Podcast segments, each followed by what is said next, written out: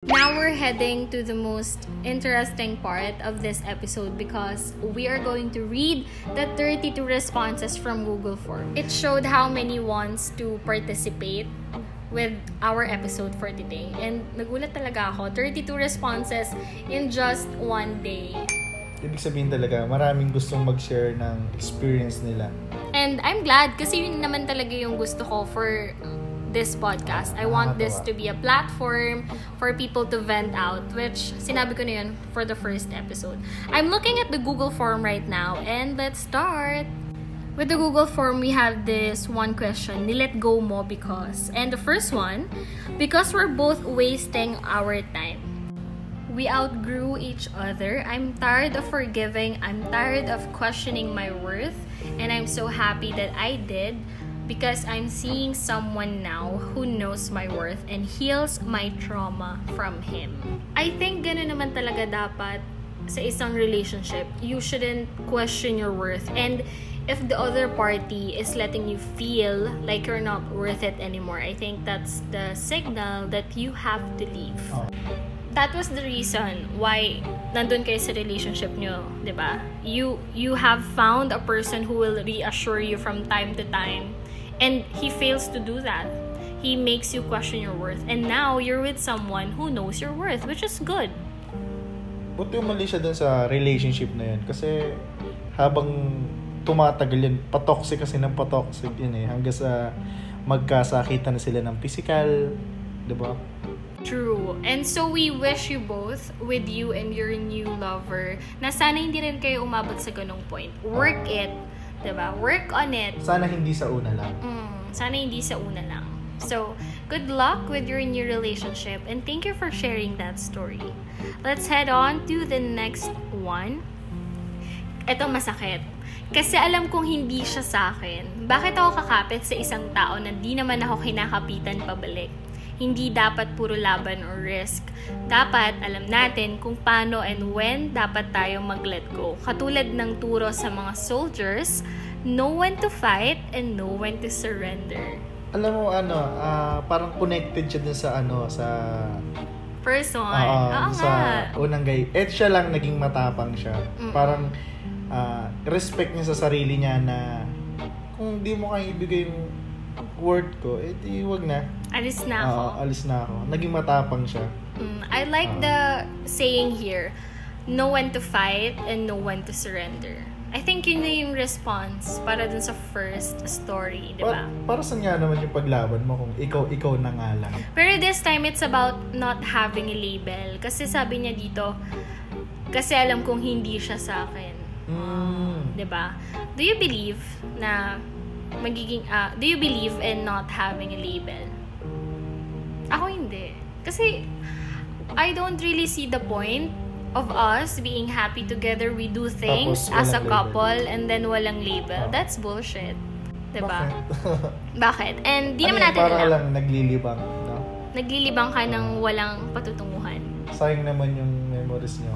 Yeah. And for the second story, ayan. Natuto kayo. When to fight and when to surrender. Oh, tama yun. Thank Huwag- you for that. Huwag mo nang sayangin yung ano mo, lakas mo. Huwag mo nang sayangin yung energy mo sa alam mong wala rin namang maitutulong sa'yo. Alright, next.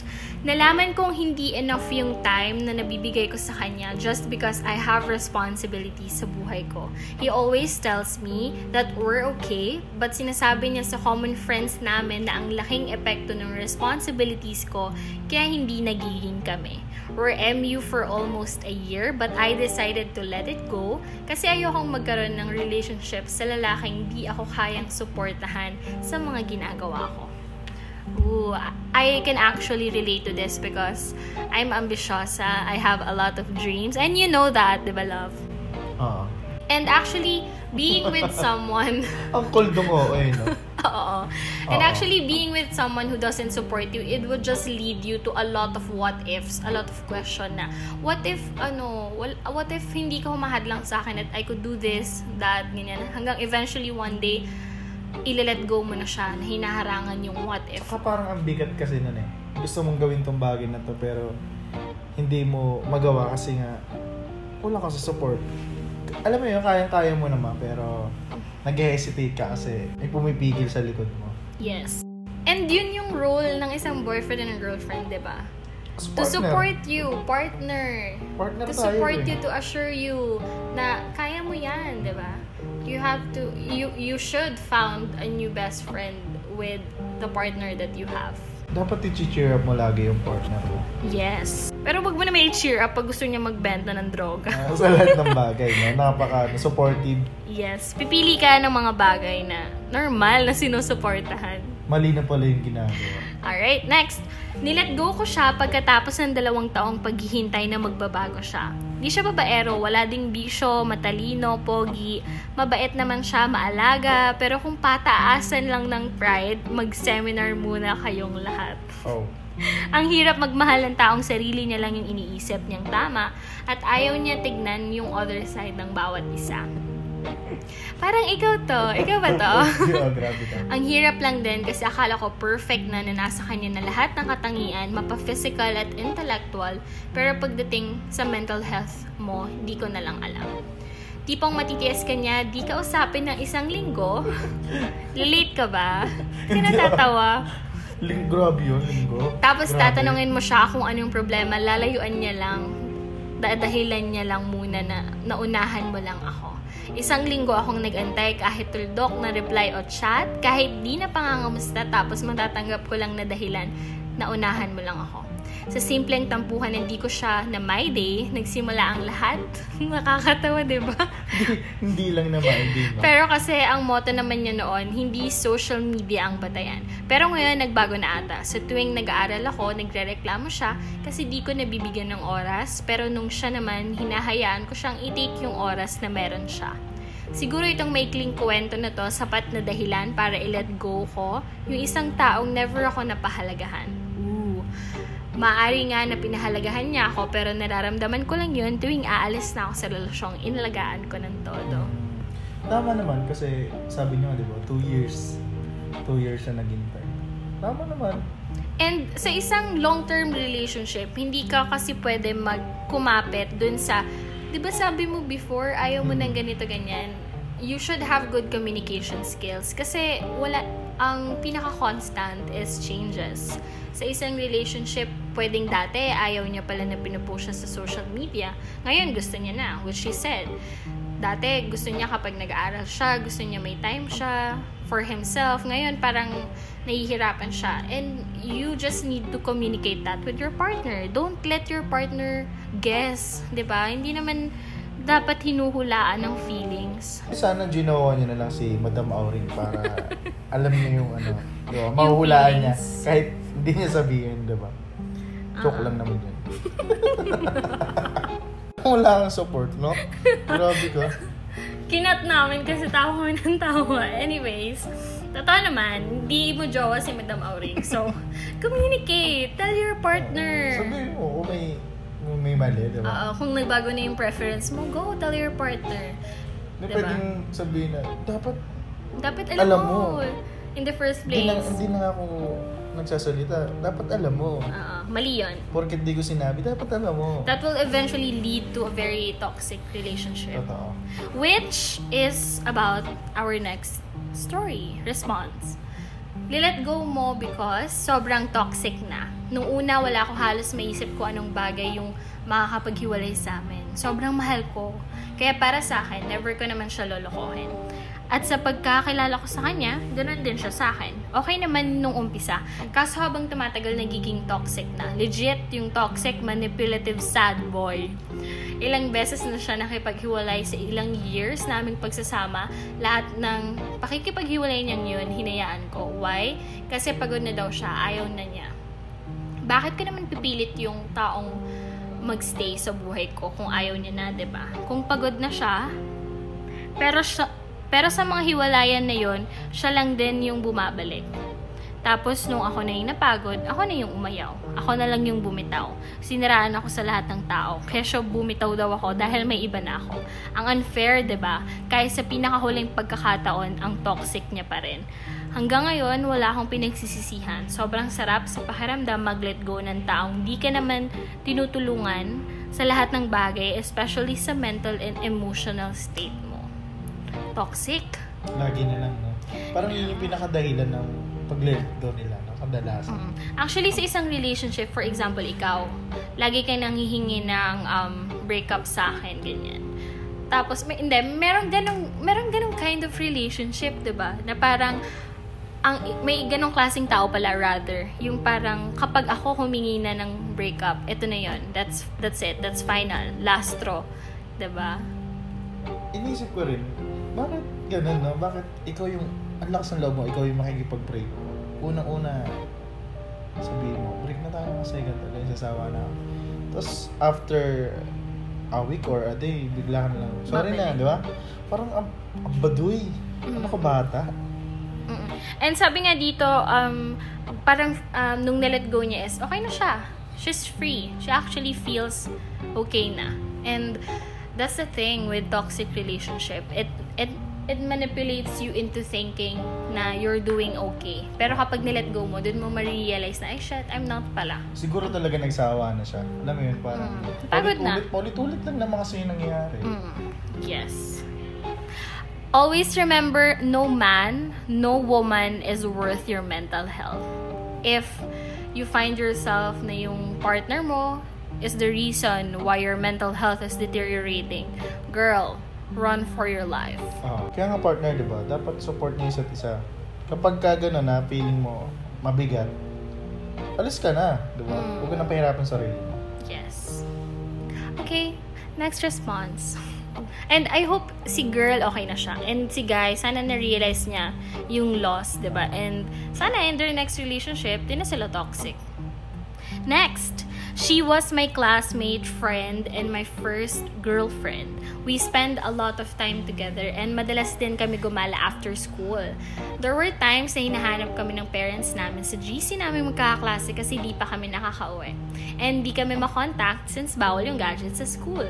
She's always there kapag naaaning na ako sa dami kong ginagawa. She's the best. But we didn't last long. Kasi nagkaroon ng conflict with my parent and nadamay siya. I had no choice but to let her go. Because everything will be messed up, even our ACADS, since relationships were prohibited. I don't want to drag her down. That's why I did it. I, it really made me feel awful since I have to convince them that I did it. I blocked her and I even stopped talking to her at school. Sobrang awkward palagi.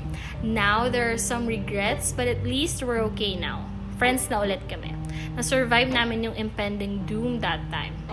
Then if she's listening, I'm really sorry kung may nasabi man ako. I really regret saying those things. Thank you and I hope you're okay. Keep safe. Yun lang. Ha, ang drama ko. Thank you, Ate Kale. Ingat po kayo palagi. Parang kilala ko to. Ah. Bagi, I bagi know na background you. Yes, pero Ah. hindi tinatana. Diba? Wow, ganun ba yung tono nun? Ah, ganun. Anyways, I know you. Um, Ah, na-figure out ko. Kilala Ah, ko na. And, um, Schoolmate. Yeah. And um knowing your knowing who you are, that's okay. Unahin mo muna yung school mo, your family. Tsaka, ang bata niyo pa. Mm, bata pa kayo Madami eh. pa kayong may experience na gap. Which is true. Oo. Kasi ano eh, alam mo dati nung senior high school ako or junior high school, pag na-inlove ako, solid, wagas. Wala na iba, ikaw kapag- lang. Ganun. Ganun kasi kapag ka Papi, bata, ah, ka bata pa. Oo. Pero eventually, nag-college ako, I wish I should have spent those times na nag-aaral ako, learning new hobby. Yung iniiyak ko sa gilid kasi niloko ako, sana pala iniiyak ko na lang yun because I was Mm. doing something Yung mga great. time na hinahabol mo ako, mga ganun. What? Di ba? Hoy, I never chased you. Ah, ganun. Anyways, to you, kilala ka namin. We both know you and we wish you a, a good life after your academics. Pero nakakatawa siya ngayon kasi, alam mo, nung senior high school pa lang tayo. Oo naman. Di ba hindi siya ganun eh, parang puro din siya kalokohan. Pero ngayon, bigla Seryoso siya. na siya. Oo. parang nag-focus siya sa academic. Sa akin. Yes. To you, ingat ka din. Keep safe. Okay, next. Malapit na sila gumraduate, di ba? Mm-mm. Next, sabi dito, ain't worth my heart. Nagising na lang daw siyang wala na siyang feeling sa akin. Gago ka ba? Utulog mo na lang yan ulit.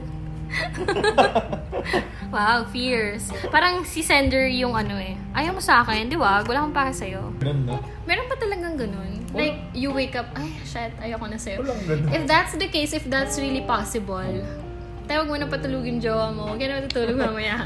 so, mama, mamaya magising ka, di mo na ako Parang, mahal. Saan mo nakuha yun, yung pagising mo? Pero I think, yung, um, yung nakipaghiwalay sa kanya, meron na yung na-build up na reason. Siguro. 'di ba? Na parang kinimkim niya na lang ng kinimkim. Kasi, Until one day, siguro, he's tired of explaining things. Sinabi niya na lang na hindi, wala, ayaw ka na sa'yo.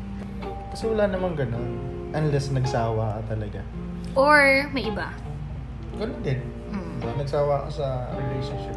Pero sabi dito, sabi niya, ain't worth my heart. Which is very true. Totoo. Alam niya yung word niya eh. Hindi worth it yung mga ganong tao. Next, nilet go ko because ayaw ko siya masaktan. I'm the type of guy na takot sa commitment, pero ang sipag makipag-date. Mm. I feel like she is really down for commitment. Samantalang ako ayaw ko and I feel na kung ipagpapatuloy ko pa yung kung anong meron kami, I'll just end up hurting her. My bad din kasi na-ghost ko siya. Ay.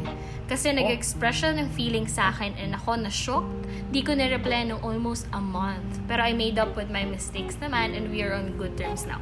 Actually, sa mga taong ayaw makipag-relationship, kapag meron kayong kalandian, say it right away. Huwag nyo nang Huwag nyo nang hayaan na ma-fall yung tao sa inyo and then eventually i-ghost nyo na lang. Huwag niyong sayangin yung oras. Huwag nyo sayangin yung oras nila kasi in the first place, hindi naman nila kayo Oo. inask na kulitin nyo sila eh, 'di ba? Totoo. Wala parang- namang mali kung ayaw mo ng commitment. Parang ginawa mo yun para magkaroon ng problema. Mm-mm. Yung mga babae. Yung, di ba? Wala Kasi naman masama. Okay naman yung buhay nila, okay naman yung mundo nila, Yes. masaya, kontento sila. Tapos bigla mong guguluhin, kukulitin, ba? Parang, Ayun nga, as I was saying, wala namang masama if you are that kind of person na ayaw ng commitment, Oo. 'di ba? You just have to be straight up and clear about what your intentions.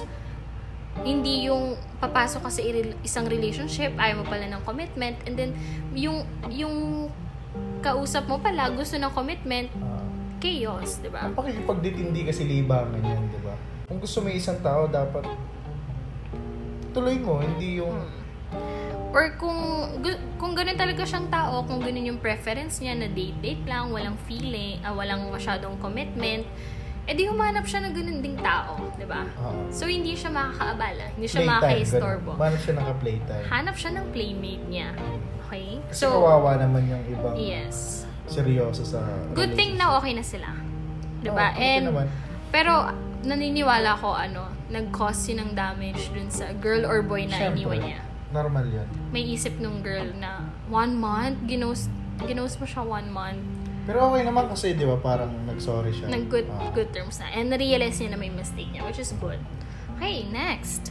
In the past four years of our relationship, we're on and off.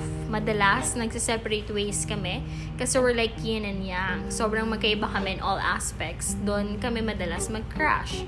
I ended last year. I ended kasi feeling ko there's no reason to continue.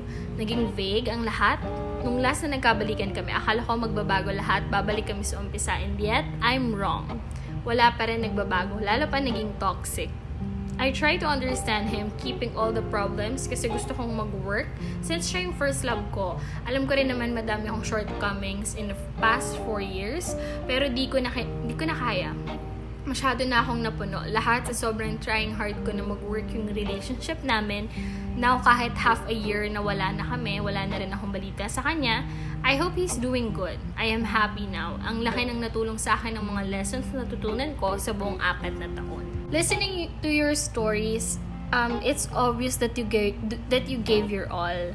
I, I am just curious if kung ano rin yung mga inambag niya sa relationships, 'di ba? Kasi minsan ganun tayo, we we often see yung ambag natin. We didn't actually take time to realize na yung partner natin is actually doing the same or more. Pero kung gano'n na pinipilit, pinipilit na lang. Parang ayun kasi yung sumisira talaga eh. Kahit sobrang pilit natin, ituloy natin to kasi sayang, sayang memories, sayang yung pinagsamahan natin. Eh kung wala, hindi talaga kayo nagko-connect. Wala, lalo lang masisira. Di ba? Lalo lang kayong masisira as a person. Yes. Tsaka yung relationship. Pero ano sabi niya dito, 'di ba, parang after their breakup wala na silang balita sa isa't isa. Wow. So, Ibig sabihin, talagang inano oo, na lang nila. talagang hindi sila para sa isa't isa. Di ba? Yes. And okay naman siya kasi nagbigay pa siya ng ng message. And the guy, to the guy, I hope you're doing good nga. And I we hope you're happy. Sana. Wait, di natin alam if Both- the both guy or her. Yeah. Both of you, sana happy kayo. And sabi niya nga dito, ang laki ng natulong sa akin ng mga lessons. Yes. Totoo naman kasi yun, habang nahihirapan o nasasaktan ka, isa yun sa mga magtuturo sa'yo. Mm.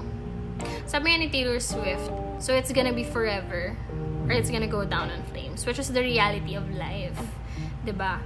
The person who you are with right now could either be your forever, yung kasama mo tumanda. Tsaka yung ano lang, ah, experience is the Mm. best teacher. Yes.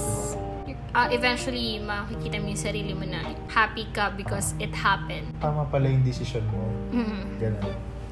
Next, kailangan ko nun ng pera kaya nilet go ko ang some personal items. Relate. Relate much. Minsan maganda din mag-declutter kasi as time passes by, alam mo yung mga moments na maglilinis ka ng kwarto and then makikita mo yung mga letters sa'yo ng ex mo, ganyan. Tapos yung mga binigay sa'yo yung t-shirt na hindi na nakasya sa'yo. Hindi ko naranasan yun.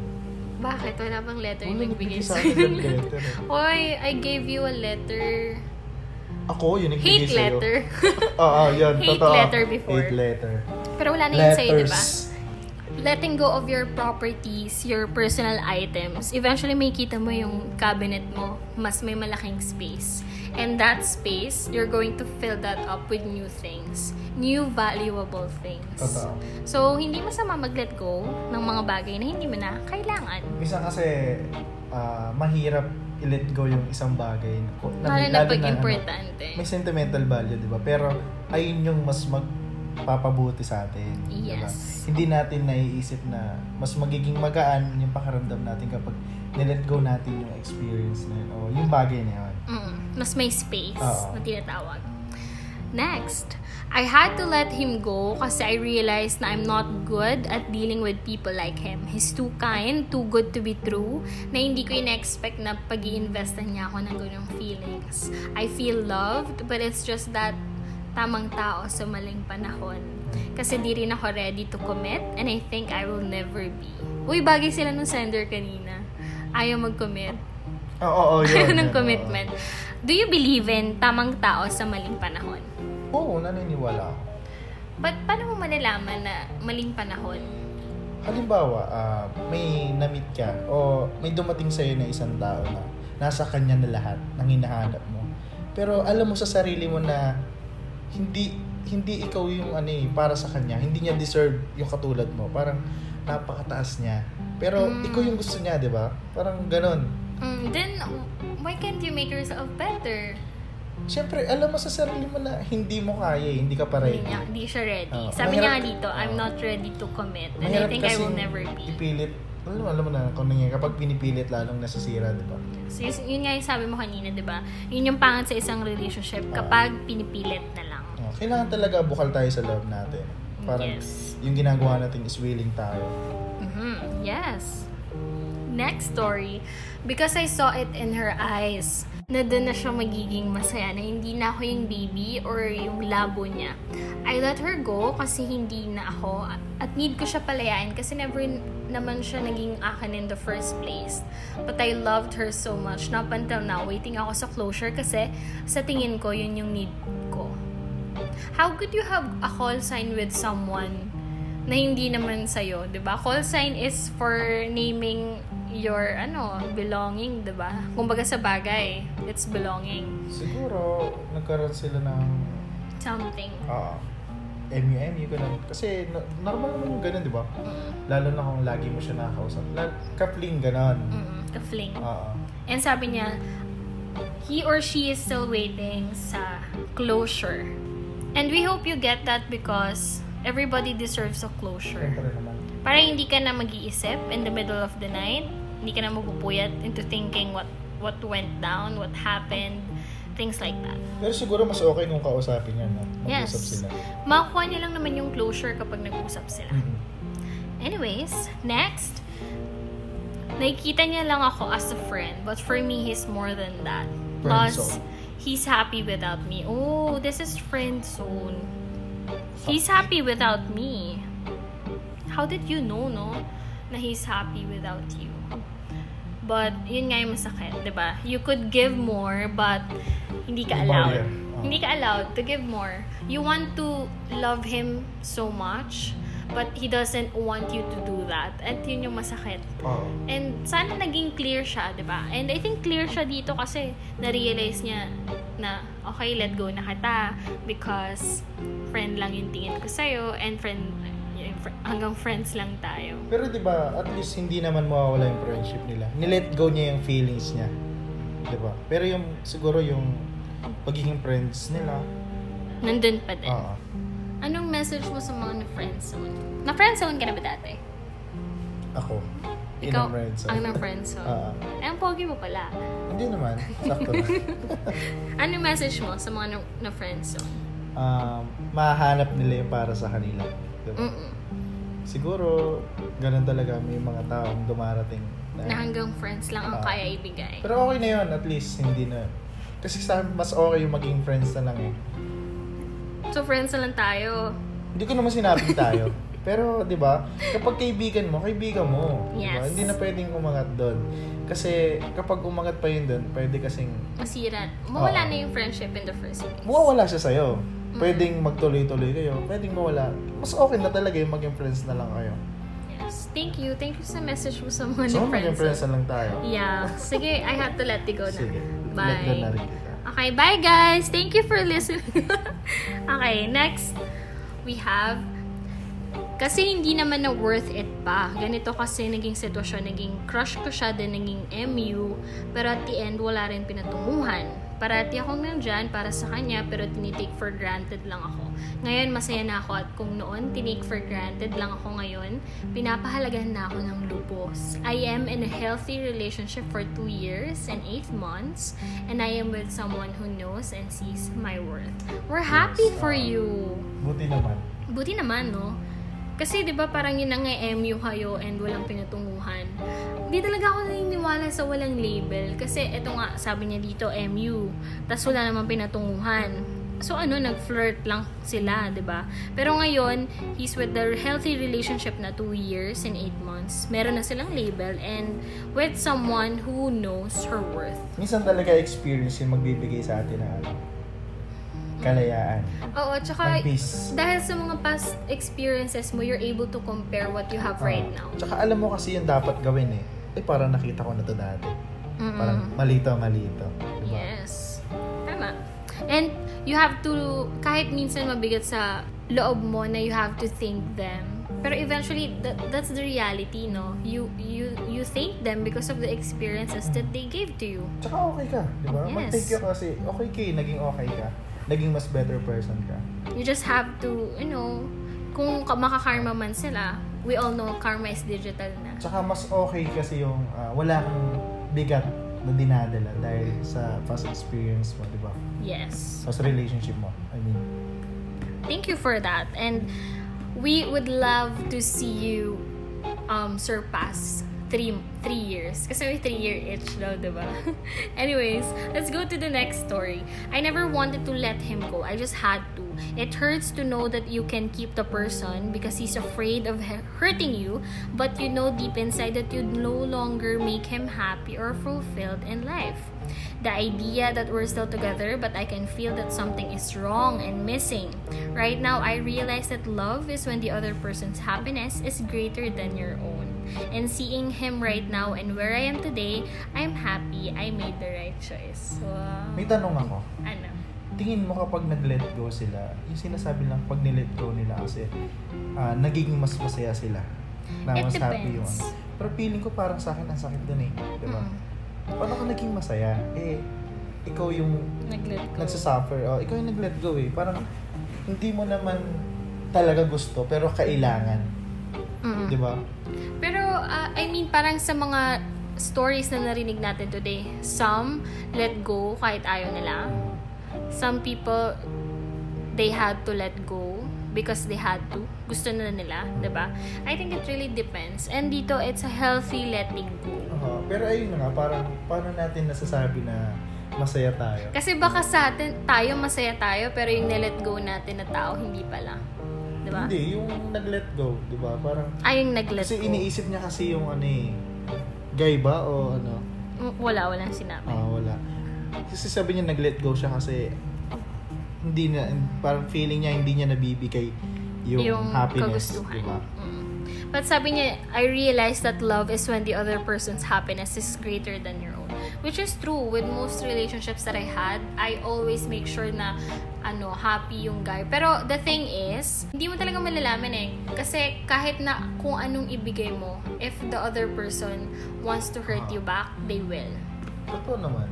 Ah, sana mahanap nila yung ano, magiging happiness nila, yes. And sabi niya naman dito, seeing him right now and where I am today, I'm happy I made the right choice. Meaning, they both made um, themselves happy with their decision. Sana tuloy-tuloy yung happiness. Sana, nila. sana. Yes. Thank you for sharing your story.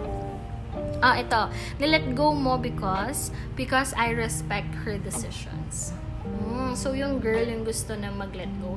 And then, nilet go niya na lang din eventually because he respects her decisions. If I tell you that I'm not happy any anymore and you need to let me go, would you let me go? Sa totoo lang, Mm. oh, Oh, I'm not happy na. Let me go na. gay. Sige, umalis ka na. Is it because you respect my decisions? Oo. Or you feel the same? Hindi ganito kasi yan. Kapag kasi yung partner mo nagsabi na hindi na siya masaya sa relationship niya, eh wala na yun, di ba? Kahit, ayun yung kapag ipipilit mo na lang.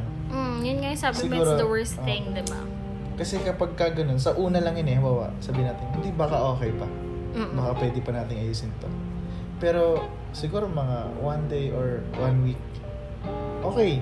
Pero dadating pa rin kasi sa point na yun eh. Kasi ayaw na Parang ng partner pinahaba mo eh. lang. Oo, ayaw na ng partner mo. Nagsabi na siya na hindi na siya happy sa relationship niyo kasi ganito ganyan. So, let go na. Oh, let go na. Okay. Kapag sinabi, madali ako kausap eh. Ganun lang yun. Huwag Mm. na pahabain yung paghihirap niya. Yes. Imbis Yun. na nasasaktan ka, dapat nagmo-move on ka na. Mm. Good thing um you made it out of respect. Totoo. Diba? You didn't make it out of hatred or nagalit ka kasi meron siyang sinabi na hindi ka nag-agree. So, you did it out of respect. Kasi mahal niya. That's good. Okay, next. Kasi nakatatlo na akong tanong at ganun pa din yung sagot niya. Nilet go na, na ako pero ako nakakapit pa rin. Kaya kada bitaw niya sa pag-aakala kong kumapit na siya ulit, masakit pa rin at pasakit pa rin ng pasakit. Help with sad face. Sabi ng ganun. Nilet go ka na niya, sis. Mm. Tanggapin Let go na. ka na din. Tanggapin mo na. Sabi nga, sabi mo nga, nakatatlo kang tanong, ganun pa din yung sagot niya. It would only mean na the question is not the problem, it's the answer. And yung answer na yun, nasa kanya, siya, nasa kanya kung babaguhin niya. Walang mali sa tanong mo. Sa sagot niya, yung may mali.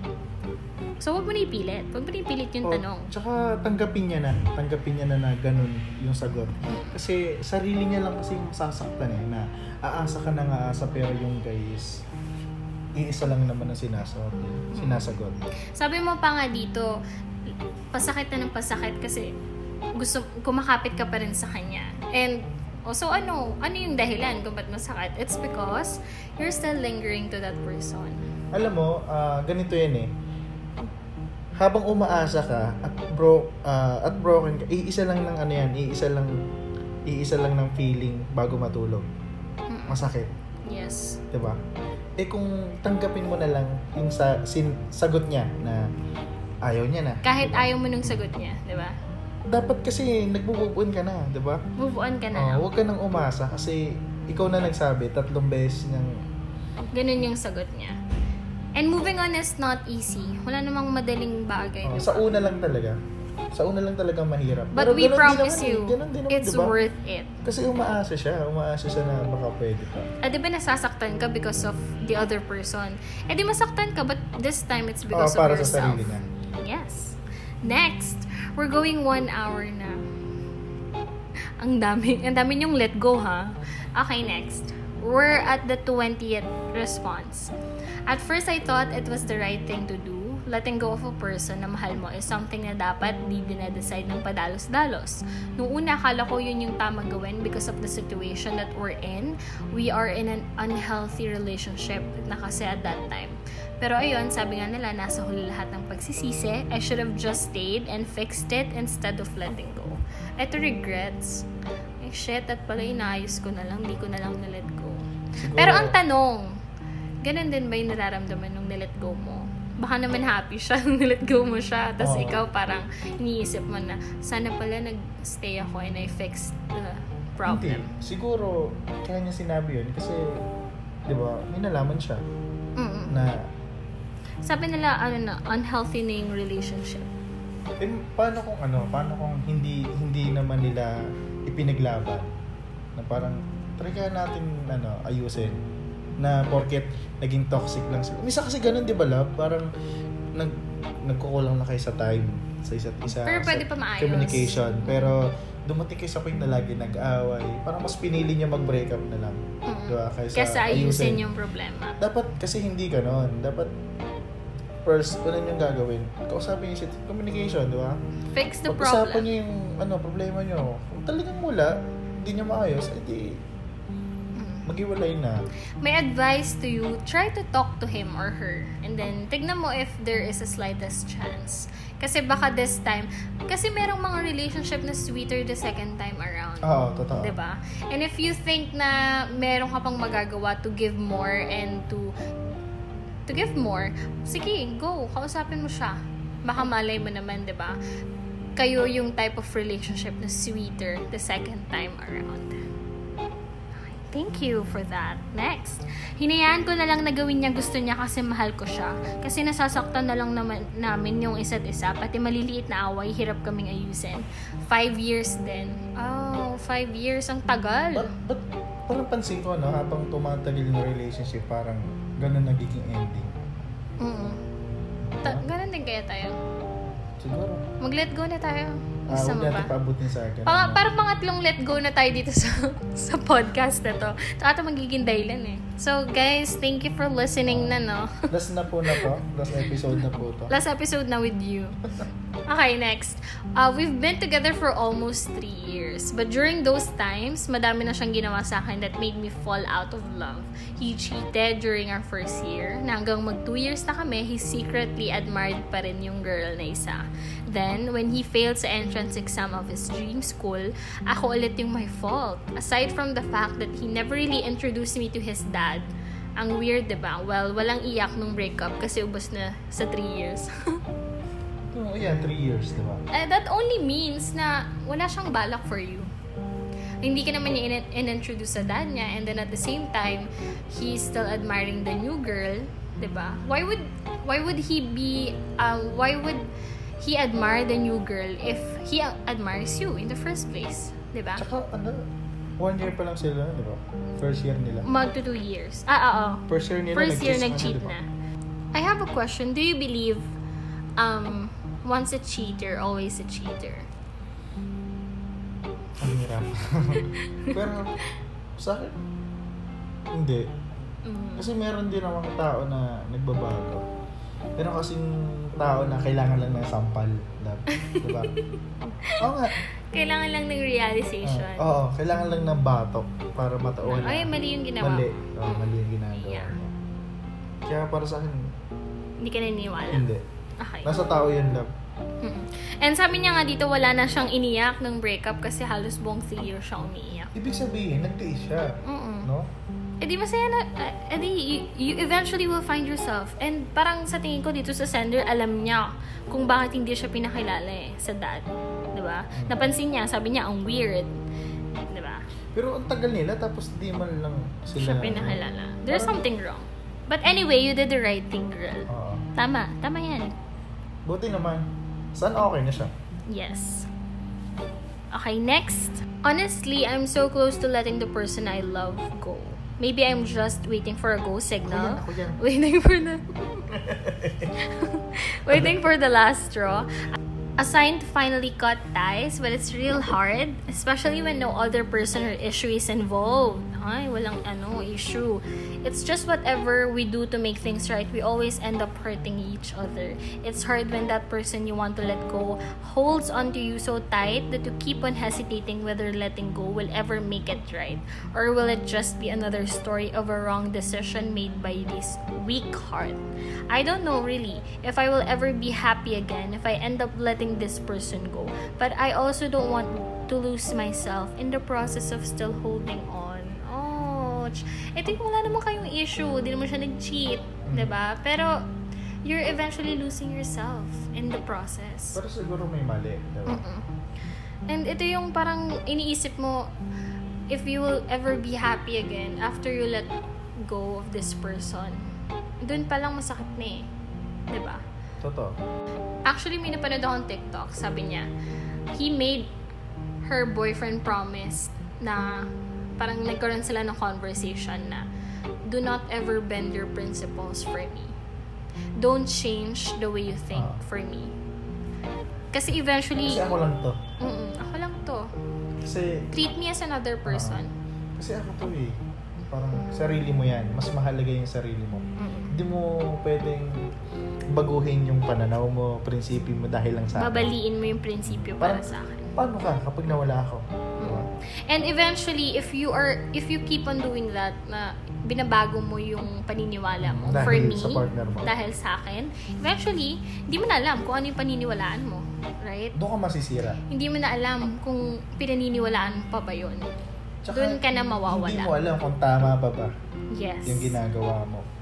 Kasi wala na eh. Parang bumabase ka na lang sa partner mo. Anong gusto niya, anong paniniwala niya, anong sasabihin niya. Yes. What's your ano advice to the this person? Um, ako muna, I'll go first. Um, ubusin mo muna. Ubusin mo muna. Kasi baka mamaya, it's just a matter of um, wrong timing. 'Di ba sabi mo, parang ayaw, ayaw ka pa niya i-let go and ini, ikaw din naman you, you are hesitating to let him go because you are thinking na baka hindi ka na maging happy try mo muna for a little while ba try nyo muna ulit for a little while and then if ganun ka pa rin ganun pa rin yung nararamdaman mo after weeks after months then it's time to finally let go Feeling ko sa akin, ano, ah, may isang bagay na nag maharang sa kanila. Parang may Mm. kinakatakot sila. No? Parang ganun eh. Kasi okay naman eh. okay naman kayo wala naman kayong Diba? problema pero Bakit? I, Pero I bakit? think yung problem is with themselves personally Ah, parang iniisip, Individually. ah, iniisip nila na gano'n na hindi pwede. Pero malay natin, try nyo kasi, no? Mm, Parang try nyo work it out Oo. um, communicate hindi naman sa ipilit eh. Parang hanapin nyo. draw out Oo. the problem Oo. kasi once you know the problem na hindi kasi pwedeng ganun eh kasi nararamdaman nyo na may Kasi problem pero wala Gusto meron mo. yun No? Gusto Meron mo pero yun. ayaw mo. Pero hanapin nyo na lang kung ano ba talaga yung find your common Cause, ground diba? yes find the cause and then find out what is causing these things na naiisip nyo then pin it, pin, pin it out if kaya nyo naman palang ayusin then do it diba? and if hindi na kaya then that's the time to let go oh, Yes. Next one. Nilet go mo because to keep my sanity. Ay, paano kapag binabaliw ka na ng tao, no? Hindi ba baliw ko sa akin? Uy, ikaw yung baliw sa akin, huy. I have to let you go kasi nababaliw ka na sa akin. to keep my sanity. Sabi nga natin kanina, no, wa- no man or woman is ever worth your mental health. Diba? Tsaka huwag na huwag mo sisirain yung sarili mo para lang sa, Sa ibang isang, tao. isang lalaki, isang babae. Diba?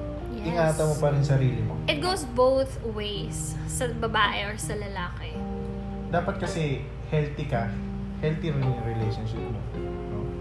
Sometimes letting go is good for your mental health and to keep your sanity, sabi mo nga. Ayun yung pinaka ano talaga na kapag ang isang relationship hindi nakakatulong ng mabuti o maganda sa'yo, Yes. X na yan. No? Alis na Alis ka na yan. dyan. Alis ka na. Okay, next. I let him go because it's been five freaking years at wala pa rin nangyayari. We've been together for so long, childhood friends actually. Pero biglang ang cold niya, so I decided to let him go. I don't care about the five freaking years. I just let him be. And by the way, hindi naging kami, crush ko lang siya for five years. Akala ko naman. Assuming lang ako, I'm just day I'm just daydreaming for five years. So makabilang crush na ako. Nakuha mo kami dun ate. Turns out, hindi lang crush ang nahanap ko. Jowa. Oh, Huh. diba? so, I promised to myself that he'll regret for not liking me back. Wow. May jowa ka na, tapos yun pa rin yung naiisip mo. Mali yun. Mali yun, be.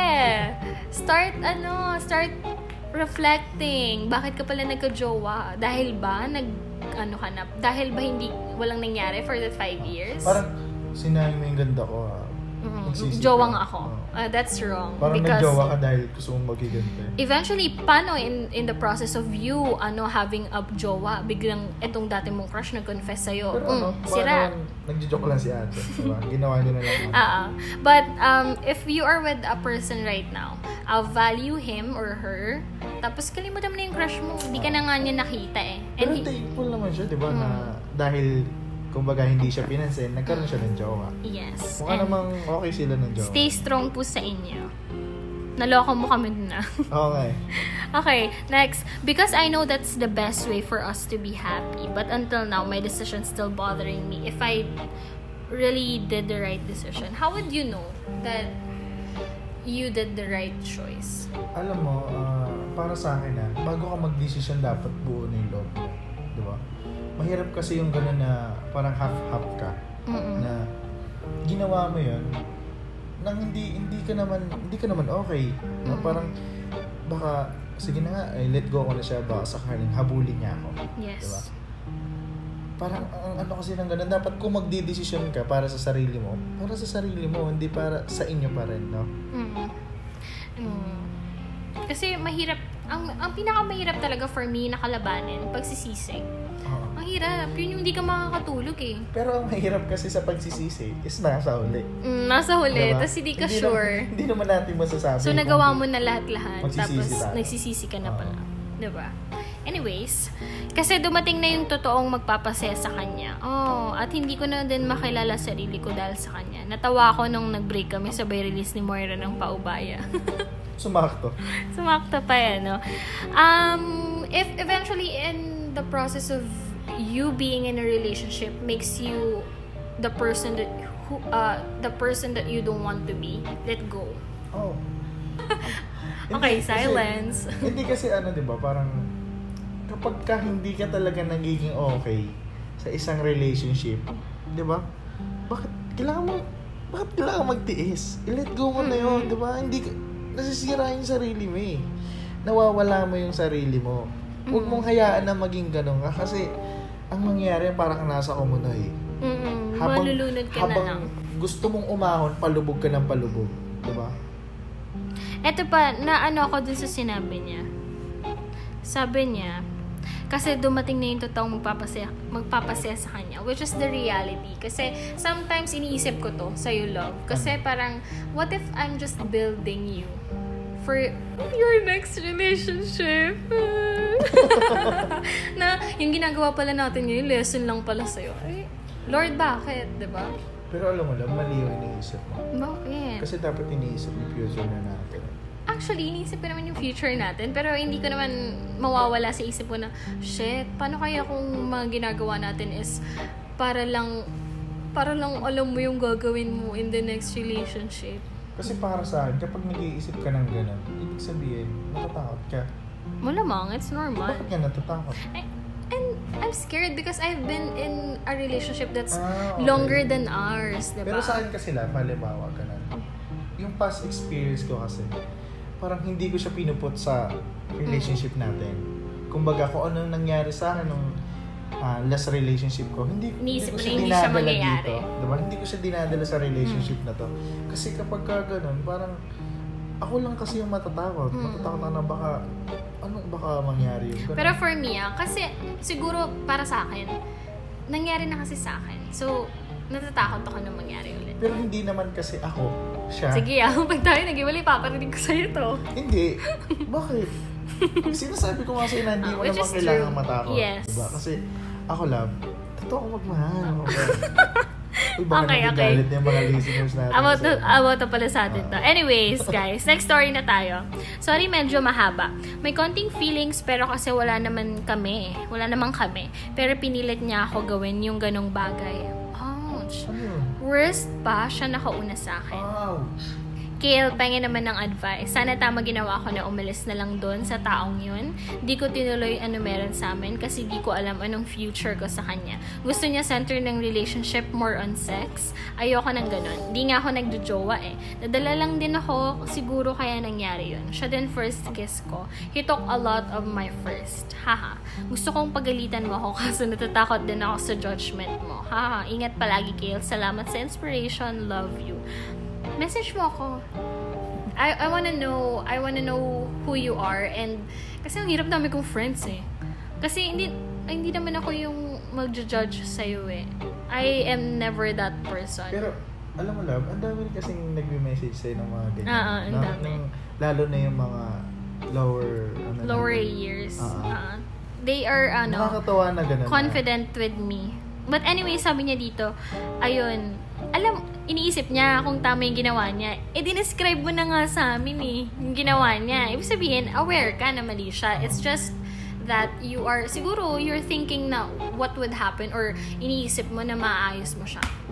Um, you are not a rehabilitation center, sis. You cannot fix that. alam mo love, inisip ko kung kung hindi niya na ano yun, hindi niya napigil yun, o hindi niya itinigil yun. Mas worse pa yung mangyayari sa kanya. Mm-mm. Pwede Kasi, mawala siya, masira yung sarili niya, na masira yung views niya sa mga bagay-bagay. Kasi, kung hinayaan niya na gawin sa kanya yun, mm-mm. mawawala na siya ng respect sa sarili niya eh. Kasi, di ba? Alam mo, nabasa ko yun sa Twitter. There is no such thing as consensual sex or non-consensual sex. It's just two things. Sex or rape. Sex Ah. means fully consent. Ah. Rape means um, it, it is done without the consent. alam mo yung ganun, parang mali yun eh. Kasi pipilitin mo yung isang girl na makapag-sex sa'yo. Di ba rape yun? Mm, yes.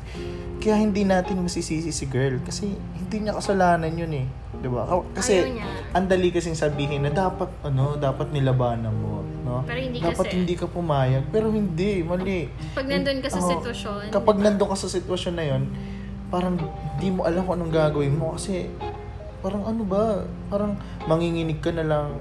Kasi kayo, di ba, girls, kayo, ang bawa, ah, yung issue nyo na sa tricycle, kasi ang daming case ng ganun eh. Yung hihipuan kayo sa jeep, di ba? Mm. Sa tricycle. Parang ganun kasi yung feeling no na kahit pa sabihin mo ang partner mo siya, kapag nasa ganun kang sitwasyon na pipilitin ka, parang hindi mo alam kung magtatanggi ka o papayag. Ang iniisip mo na lang, ah, takot ka. parang, parang nag, nanigas ka Oo, ganun. out of, ano, Kasi may mga Fear. friend, may mga friends din naman ako na babae na ganun na nagkwento sa akin. sino yung friends mo? Dati ba yan? Okay, okay. Nagkwento ko sa akin ng ganun kasi yun nga yung boyfriend niya. Parang sinabi niya na may birthday gift, ganun. Mm, Tapos yun. Na sinabi ko na sa kanya yun, na sabi ko, alam mo, ano yan, Sex. dadalhin ka niya sa ano, dadalhin ka niya sa, sa motel, tapos magsisex kayo. Sabi niya, hindi, kasi baka, kasi baka na, iso-surprise lang daw siya, sabi niya. Sabi kasi nung guy, nung boyfriend niya, ah, may regalo ako sa'yo bukas. Promise, hindi hindi mo to makakalimutan. O, di ba? Parang ikaw alam mo na. Alam ko na yan, kasi lalaki ako eh. Alam yung mga terms na ginagamit ng mga boys. So, winarningan mo siya. Sinabihan ko siya, kaso hindi siya nakinig. Tapos, Ayun, nag-chat siya sa akin after birthday niya na gano'n na nga. Na Ah. nagsusorry siya sa akin. Kasi promise love, sumama loob ko sa kanya.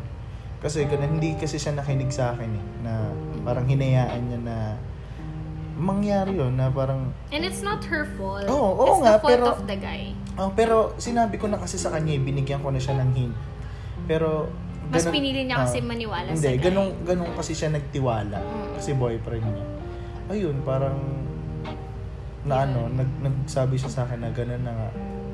Na Ganun yung dinala siya. nangyari. Oh, kasi alam mo, nakaano pa doon kasi sinakay siya sa tricycle. Pagbaba nila, takot na takot siya.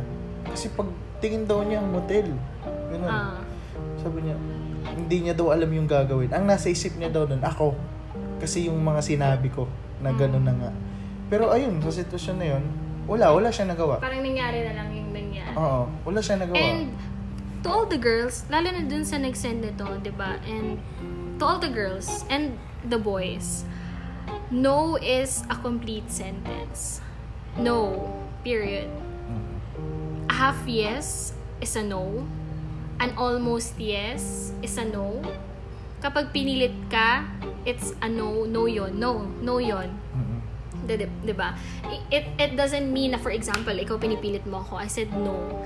It, it doesn't mean na, oy, pilitin mo muna ako up Ah, until na I said nagpapabebe, yes. ganun, di ba? No. Hindi ganun yun. Kumbaga, No ayaw is mo. a full sentence. Ayaw. Ayaw. Ayoko. Mm. Ayoko. Eh, wag mo akong pilitin. 'di ba? And you have, I think a lot of people doesn't really get that. Minsan hindi pa siya pinag-uusapan.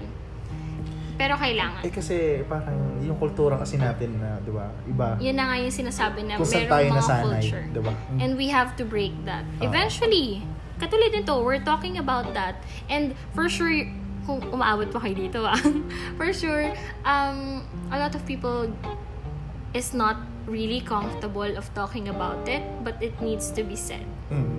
And it's good that we're actually talking about it. So, to whoever who sent this, please message me and let's talk about it. Oh, para alam mo yun, parang ah, mailabas niya. Mm, I'm your ally. Ah. Kakampi mo ako. Okay? So, next. Uh, we're down on the 30th response. Out of 100. Out of 32. Hindi naman na siya nakakapit. Wala na din akong kakapitan. Haha, nabeya Alonso ako. Biglang all of a sudden no talk. And I soon found out na kumapit na sa iba. Kapangalan ko pa. we no label, by the way. And we were young pa that time. Like, really young. Pero this one somehow was able to teach me something. And that's good. 'di ba? That, um, that experience taught you something. Alam mo, may nabasa ako sa Twitter, sabi niya, parang ang pangit Alam mo, tambay ka siguro ng Oo naman, syempre. Pero ang daming matalinong tao sa Twitter. Ah, and sinabi nung tao na yun na parang nakakainis yung nakakainis yung eto sa mga part lang to ng offender ah. Pag sinasabi na, for example, binuli kita. Ah. Tapos parang sin- sinas- Eh, binubuli mo naman talaga ako. Tapos sinabi ko na, sorry, pero natuto na ako dahil sa ginawa ko sa'yo. Ah. Parang, what the fuck? Yung ganong, ganong message na natuto ako dahil sa ginawa ko sa'yo. Like, pwede mo naman matutunan yun without hurting me. Totoo. Right? Pwede mo naman matutunan, pwede ka naman maging better person without having to bully someone. 'Di ba? Mm. So, minsan parang maganda din na do not make other people's trauma your learning experience. Parang nagiging thing na lang yung ibang tao sa'yo. Para lang Oo. matuto ka. No? Yung parang, ako na-trauma ako sa ginawa mo, tapos ang sasabihin mo is, Parang you, ka. you parang. are able to get a learning experience from that when you can learn that without having to hurt me. 'di ba? Pero ito naman kasi, maganda naman yung sa kanya. Pagka ganun, parang insensitive masyado. Mm. na, Sa offender side Oh, lang. Parang hindi mo naisip yung damage na ginawa mo sa akin. Mm-mm. Nung nabasa ko yun, naalala ko yung mga nakasakit sa akin. Tapos parang sinasabi nila na natuto ako na dahil ganun. Like, okay, di wag mo na lang gawin sa iba. Di ba? Yan na lang yun. Siguro kung nabasa ko yun, tatag kita dun eh. Wow. Ayan. Pero, ito naman kasi, yung sa kanya, hindi siya yung offender. Siya yung, na, siya yung nagawa ng masama. Mm. And meron siyang natutunan. 'Di ba? The end of the day, kahit nasaktan siya, meron pa rin siyang natutunan. May lesson pa rin. Next, parang ano to? Ikaw ba to? Ano? Maybe because he is tired of understanding my attitude. Oy, attitude. Minsan, ano, we have to limit ourselves. We have to change ourselves. Kasi hindi, ito nga, hindi natin alam na napapagod na pala yung partner natin. Napapagod ka na ba sa akin, love? Say no. Say no. Babariling kita. No. But yun nga, um, in being a relationship is um, 100% commitment. 100% uh, you have to work on yourself. Diba? Kasi may different flaws naman tayo, di ba? Mm. And ikaw na nagsabi. Wala namang perfect eh. Wala namang perfect na tao. Ikaw na nagsabi. He got tired of understanding your attitude. Then maybe you have to change it. Or you need to find someone who can understand you better. Diba? Okay, we're down to the second to the last. Di lang pala ako yung nililigawan niya. Hindi lang kami dalawa or tatlo. Madami pala. yung iba, hindi lantad-lantad. Shit, ang gwapo. Ha, charot. Tapos ang ending ayon, jowa na niya yung dating sinabay niya sa akin ligawan. Happy naman ako sa kanila. Are you sure? Are you really Yeah. happy? Pero- nga. Siya ka ba talaga? Uh, you should be thankful. Nilayo ka ni Lord Oo, sa... totoo. Yun, cheater. Yun. Oo.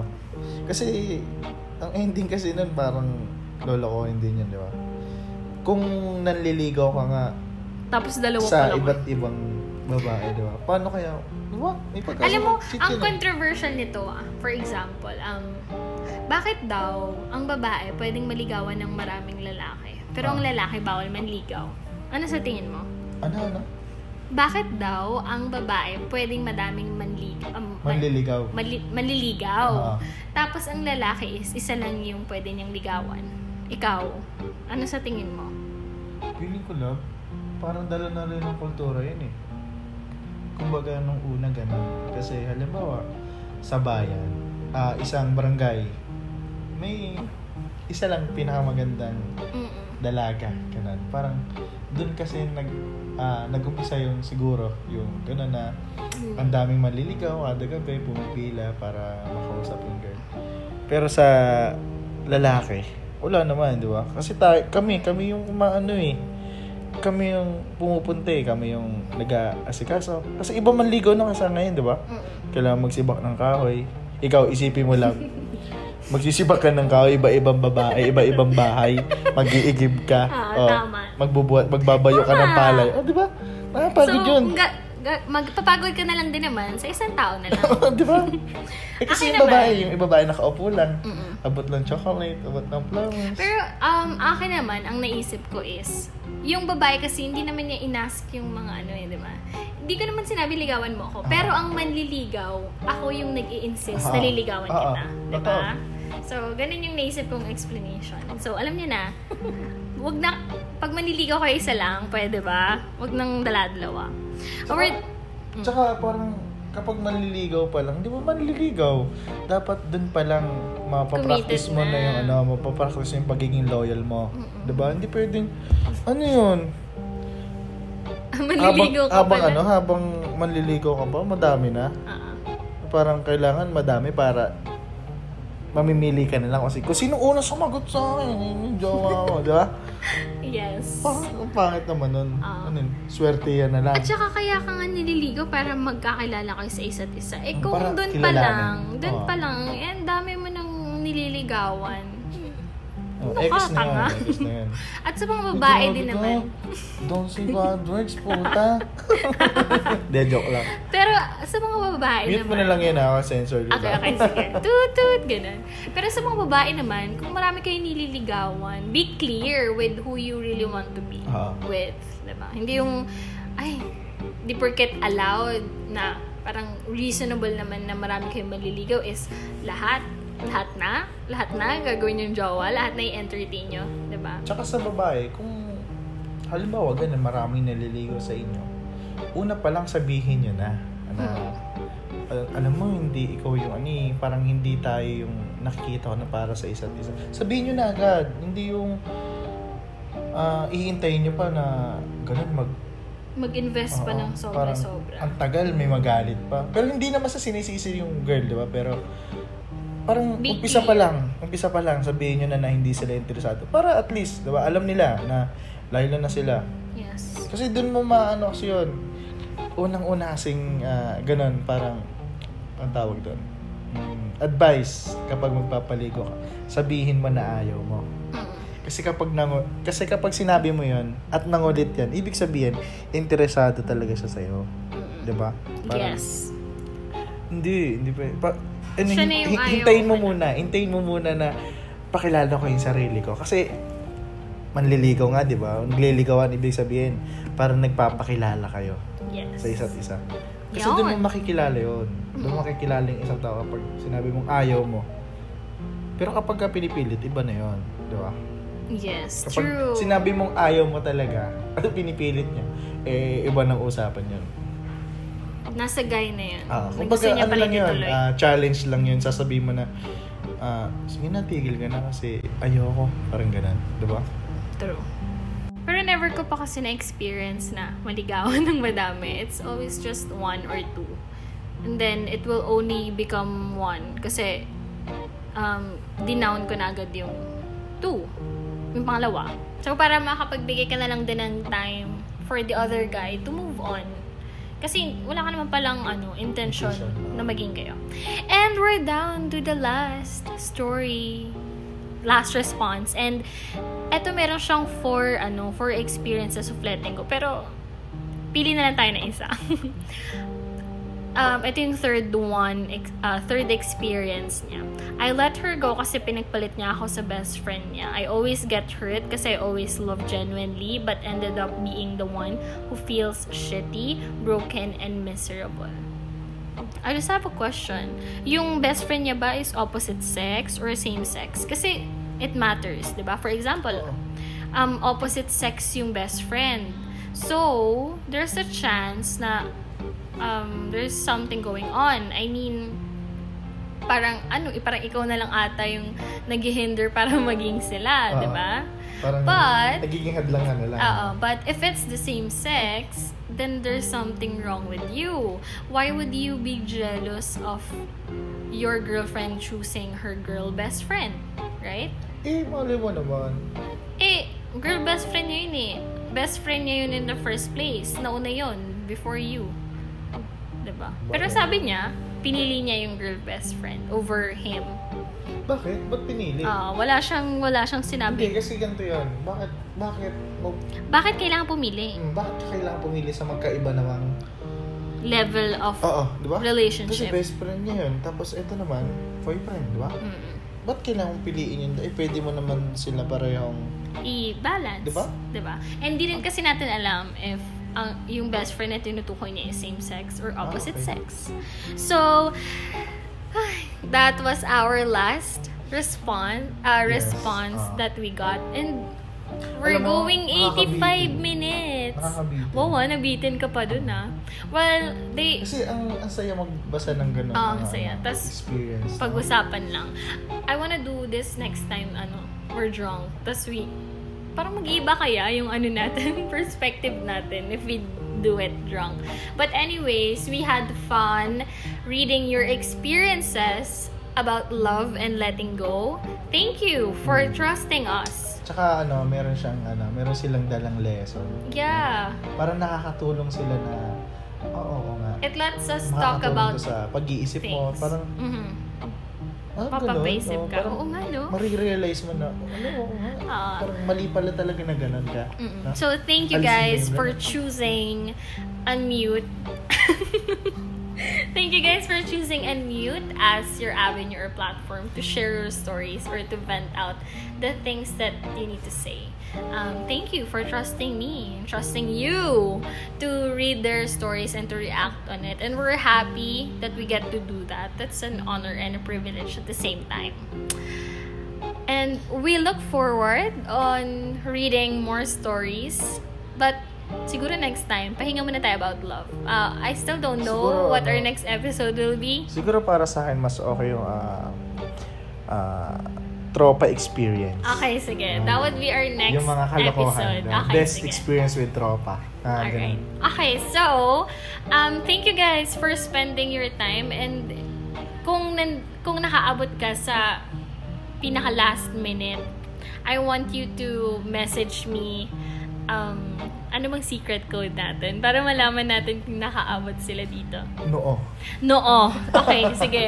So, if you're going to repost this on your story over Instagram, add a little text, noo. Noo. And then I'll Hashtag know. noo. Hashtag noo. And then I'll know na nakaabot ka sa part na to. So, how about you? What are you going to say to them?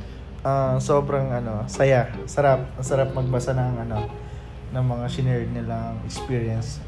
Kasi nakakaano talaga, nakakatawa. mga lesson learn. Yes, Sabi lesson nila. learned. Yun talaga yung Story nila. So, thank you guys. That's it. Thank you and we hope to see you another in another episode and if you have suggestions on what to do next and what you want to listen to next just message me it on facebook it's facebook.com slash Gail Costillas or you can DM me on Twitter. It's at KYCPaz. Or you can also message me on Instagram. It's the same with my Twitter. It's at KYCPaz. Thank you guys, and I hope you did enjoyed. Thank you guys for listening and mute. Uh, thank you, love, for inviting me here. Yes, Sana thank you too. nag-enjoy yung mga listeners natin Uh, thank you then for being here and spending your time with me. Salamat, salamat. That's it, guys. Thank, Thank you. you.